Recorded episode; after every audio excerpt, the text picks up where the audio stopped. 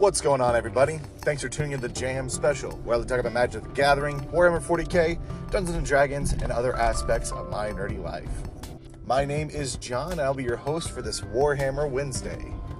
And for this Warhammer Wednesday, we're going to look specifically at Kill Team and look more at the tactics and strategies that can go into the game, especially when you're building your army. I know for me, whenever I was jumping into the game and I was brand new and I was looking to introduce my play group into Warhammer and Kill Team specifically, I was looking at all kinds of different articles, looking and trying to figure out how do I go through and actually build a kill team in the first place? What do I actually do for strategies? And, you know, what can we do to get started? So that way, whenever I am playing the game, I can also teach some of the different tactics and strategies to my friends. So that way, we all have an opportunity to win and play and do better. What I'm hoping to do is share with you guys some of the things that I found really helpful um, whenever I've decided to start playing the game. Um, my experience with it, I've been playing Kill Team for a little over a year now, and uh, not only have I played a lot of games, just Sad Hammer with some friends, but I've also watched a lot of you know battle reports, which is gameplay videos essentially. Um, watched a lot of tabletop simulator streamed on Twitch. Um, seen a lot of different tournaments and everything go down. And so I'm going to try and piece together some of the basics that I think are really helpful for somebody starting off in the game and to understand some of the tactics and strategy and nuances that come with Kill Team versus other games you may have played before. This episode's gonna be a little bit longer than my normal ones, so let's go ahead and get strapped in. We'll take a moment to listen to our sponsor, and then we'll jump into the actual video itself.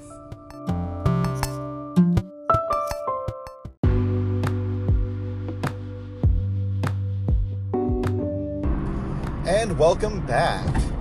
So, when you're looking at playing a dice rolling game, um, be it any kind of war game like Age of Sigmar, Warhammer 40k, Kill Team, um, heck, even Monopoly or some other different games out there, one of the biggest things that you want to do um, when you're playing strategically is try to limit how much randomness is going to be actually on the board and try to limit how many negative modifiers might be applied to you and your game pieces any game that deals with randomness or luck can really screw you over in the long run. Doesn't matter how good of a player you are, um, luck can definitely give you a pretty big indicator on whether or not you're going to do well in a game or not.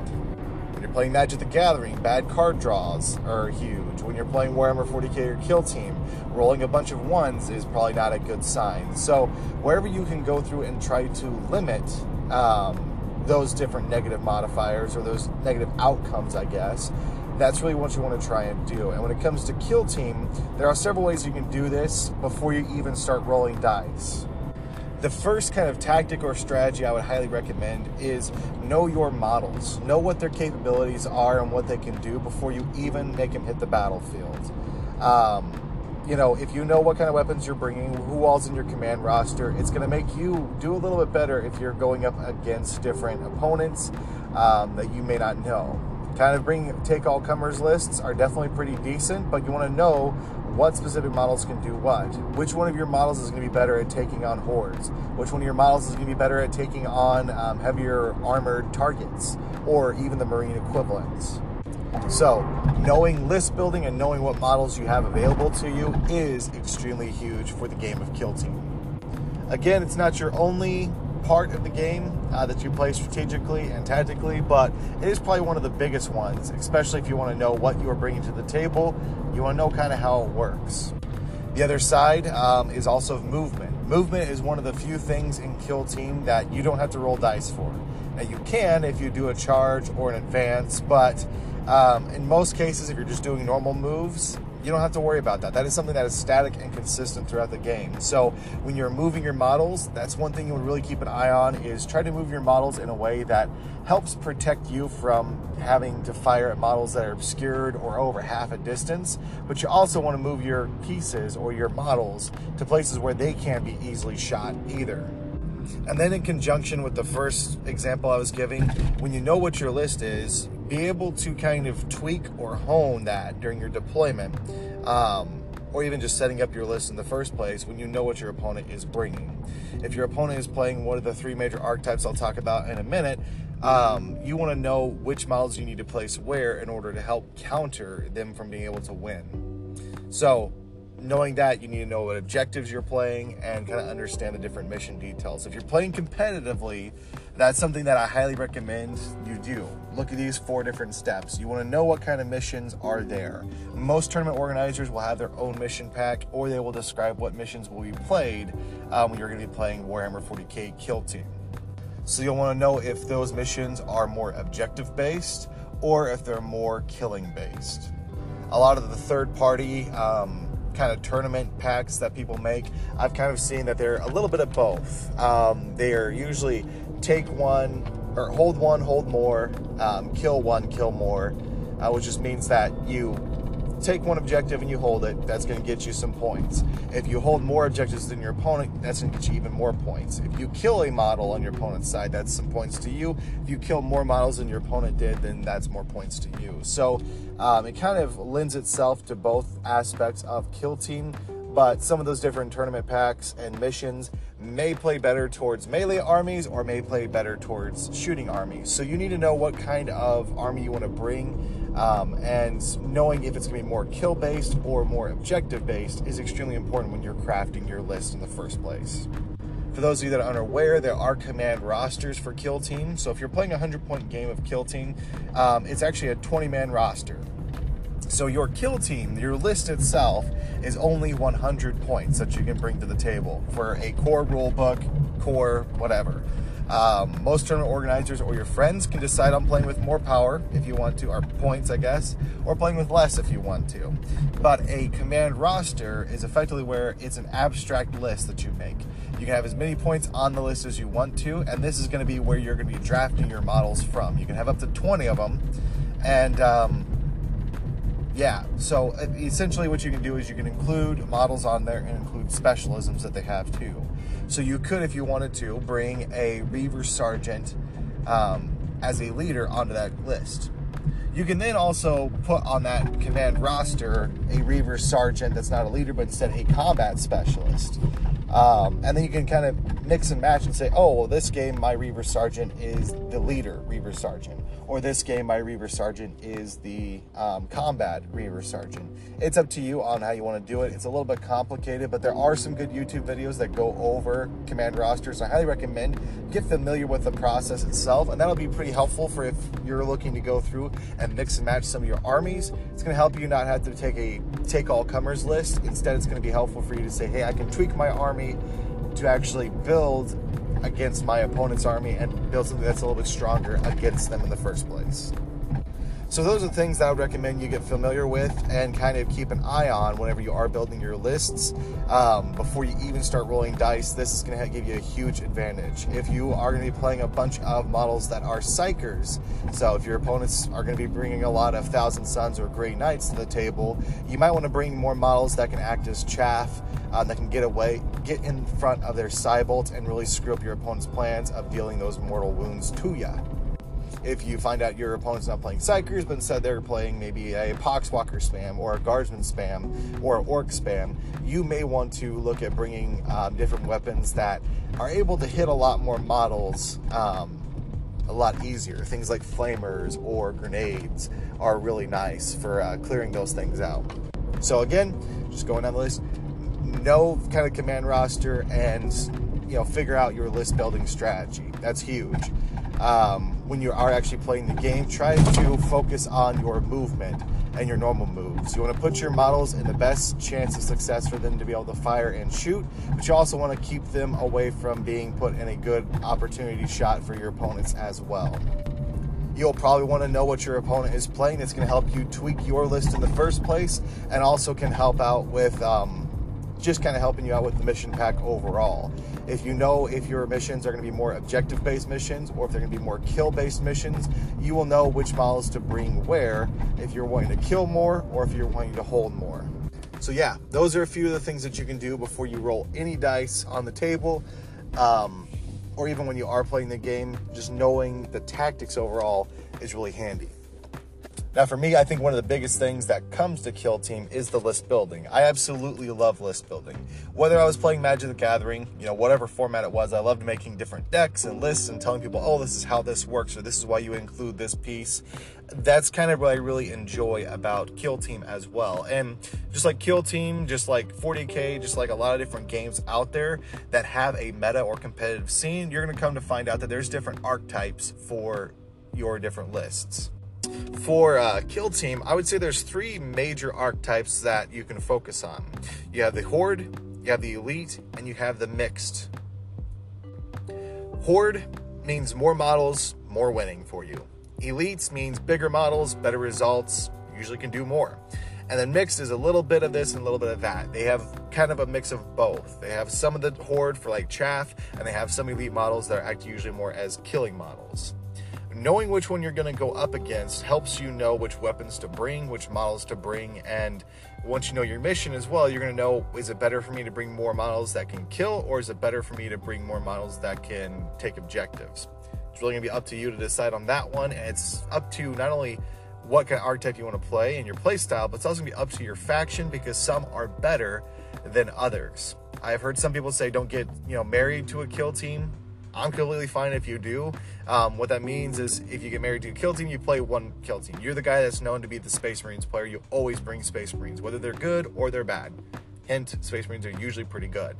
Um, but maybe you can be like a guardsman player. You always bring guardsmen, whether they're good, whether they're bad. You always bring harlequins, whether they're good, whether they're bad, because you love that army. So if you are one of those people that you are married to a army, maybe figure out what models are available to you out of the core book, Pariah Nexus, Elites, Commanders, whatever you feel like to kind of help you out with your list building strategy. So, knowing what you're going to be going up against is going to help you not only know which models you bring, but also what weapons you bring. At each archetype and faction, they're going to want to do one or two things to help accomplish your mission. You're either going to want to have an army that is better at killing enemies, or you're going to want to have one that's better at surviving and sitting on objectives. Each will want to do both um, and you want to try to get as close to the middle as you can, I would say, for your um, really middle of the ground list, your take all comers lists. But rarely will this actually be equal. Um, most of the time, you're either going to come to find out that an army is slightly skewed, even just by a little bit. They're slightly skewed maybe towards killing more, or maybe they're slightly skewed towards surviving and taking objectives.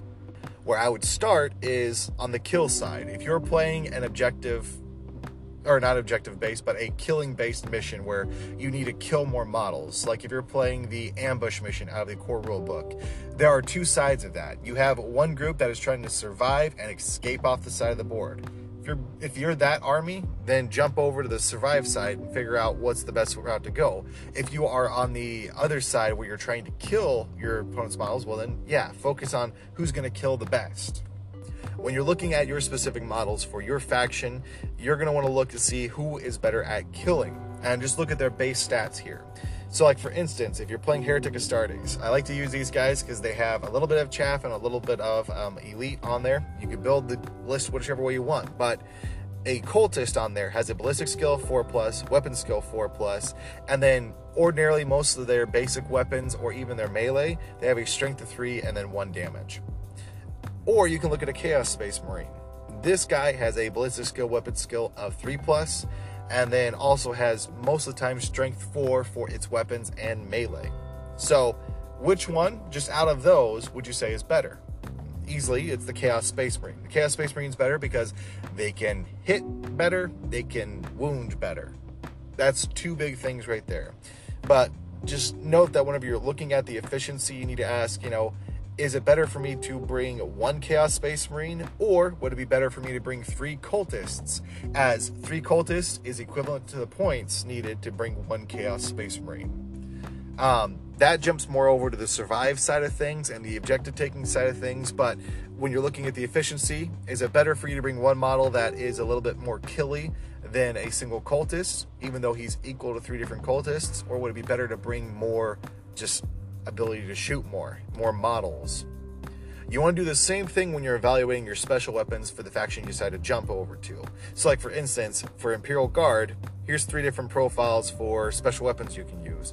You've got a flamer, grenade launcher, and a melta gun. The Flamer has an 8 inch range. It's got an Assault D6, Strength 4, 0 AP, 1 damage, and it's an auto hit. Really nice. Great for clearing out hordes. Grenade launcher. It's got a 24 inch, so much farther than the 8 inch, and it's got two different assault profiles. You got the frag and crack grenades.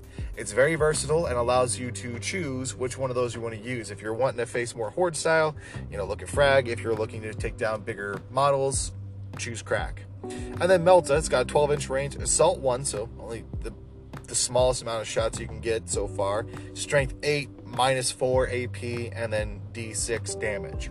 And then if you're within half range, essentially roll with advantage like Dungeons and Dragons. You roll two dice or two d6s and you remove the lowest one. That highest one is how much damage you deal if you are within half range. You are going to find that all of these are better than the las gun. So therefore, whatever special weapon guardsman you decide to bring that has a special weapon gun, they're going to be better than a standard las gun guardsman but it is hard to determine a real clear winner in a vacuum because again it's up to what archetype you're going to be facing. If you're going to be playing against a horde it might be better to bring more flamers because they can automatically hit. They can take on those charging models or they can spread those shots across know that they automatically hit and then they just have to worry about it wounding. But if you're going up against a bunch of different space marines or terminators or custodes maybe it's better to bring a melta.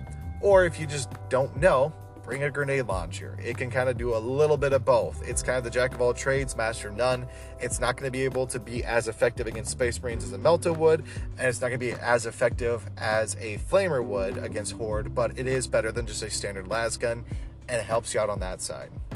And if you want to take it one step further for killing, when you dive in, play a little bit with both. So let's jump back over to our Chaos side of things. Would it be better for you to bring one Chaos Space Marine with a Flamer? At 16 points? Or would it be better to bring two Chaos Cultist Gunners with Flamers at 8 points apiece? They those two gunners are the same points cost together as one Chaos Space Marine with a Flamer. And then again, it's situational. Would it be better for me to fire 12 shots rather than 6 shots?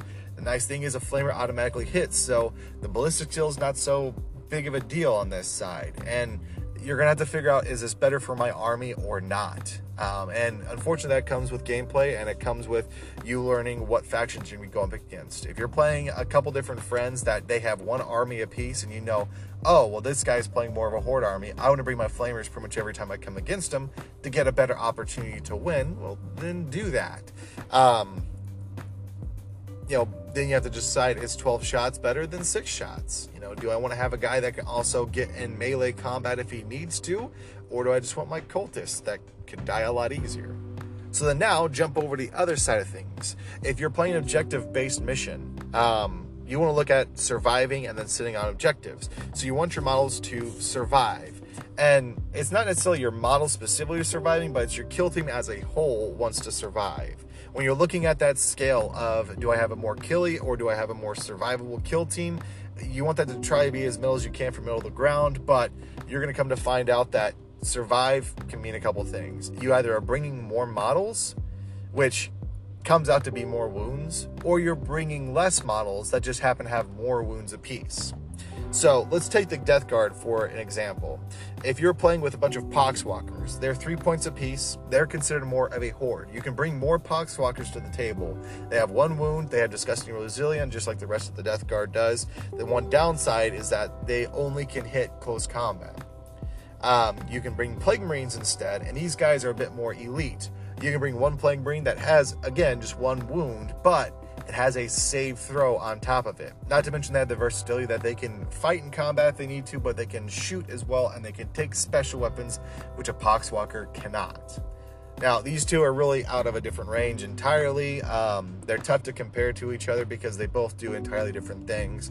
But your Plague Marines are going to be a little more elite side, Poxwalkers will be a little bit more horde. And that's why you see a lot of people play mix um, Death Guard factions. Similar to the Cultists, one Poxwalker is three points, one Plague Marine is 14 points. So you can bring four Poxwalkers to equal out one Plague Marine. So when you are playing with them there, because the Poxwalker has no save, if your opponent happens to deal some damage and wound that Poxwalker, which is pretty easy with a toughness of three, they only have disgusting resilient to survive on, which is still pretty decent. Um, so they're pretty easy to wound, you know, and it has a hard time of hitting things or killing things itself. So it's up to you to decide again on now the killing side, which one of these things are gonna be better for me to kill. But if you're playing objective, just say, hey, listen, I can bring more poxwalkers that have more wounds on the battlefield than bringing one plague marine. So if you're looking at survivability side, I would say if you're just looking to have guys be chaff and take up objectives, your poxwalkers are gonna be better than a plague marine because you can bring four wounds against one wound. They both have disgustingly resilient. The only difference is, is that the Chaos Space Marine has a save. So it's one extra time that you can roll the dice and possibly, possibly save your model's wound. So survivability, the decision's up to you. You want to look at your model and what they can do and what you need them to do most. But you really ultimately, for survivability, want to look at how many wounds can I get on the table? And then if the wounds are equal, how many different throws can I do to actually save them? Do they have a feel no pain like disgustingly resilient, which you, if you get wounded, you can roll a dice and possibly negate that wound? Do they have a decent save throw? You know, so is there a chance that I may not lose the wound in the first place? Or do they have a really decent strength, or I mean, really decent toughness? So, like a Plague Marine has a toughness of five, a normal bolt gun's gonna have a harder time wounding that plague marine than they would a poxwalker. That's what you have to decide there. Would my one model really be worth that many points compared to a, a group of poxwalkers. That one plague marine might be able to deal more damage, might be able to kill a little bit better, but ultimately they have three different levels to save themselves. They have a better strength than the or better toughness than the poxwalker does. So they have the ability to save themselves right then and there. They also have a saving throw that they can save themselves right there. And then they also have a feel no pain and disgusting resilient that can save them again. And then of course Kill Team has the flesh wound or out of action, which this one's not really there's no way to really negate that one outside just play your models better and don't get shot up so much. But um right then and there, your Plague Marine is of course a little bit better. Your group of poxwalkers, though, you have to then decide, okay, well, I got four different poxwalkers on the table. They have a terrible toughness, so they're gonna get wounded pretty easily. They have no save because they got a seven plus save. So really you're just holding out that your disgustingly resilient save will keep them on the table, and then that feel no or not the feel no pain, but the uh, the out of action roll will do better for them there too. So yeah, that's what I've got for just some basic tactics to kind of bring before you even start rolling dice for kill team. And when you're looking at list building how you should equivalate things. You can go through and tune your army to face off against hordes or elites or be a little bit more of a jack of all trades where it doesn't mix. I personally i'm a big fan of jack of all trades. That's probably why i play space marines as much as i do. Just because i feel like most of the time i'm playing i have the ability to kind of do one or the other um, I have some guys that are good at taking out hordes. I have some guys who are good at taking out um, the elites, but they also have good survivability just thanks to their chapter that they're playing. So, what are your guys' thoughts? Feel free to let me know at the jam special at gmail.com. Um, you can also hit me up at the jam special on Twitter or reach me at the real J Ham just about every social media and gaming platform that there is. I'd love to hear you guys' thoughts, revelations, insights on what you think are good options for strategies for Kill Team, or even if you're looking at different list building opportunities that you have for the game as well. I'd love to hear what you have to say there too. So, with that one, I'm going to let you guys go and you have a good rest of your week, and we will see you on the next Warhammer Wednesday. Bye. Música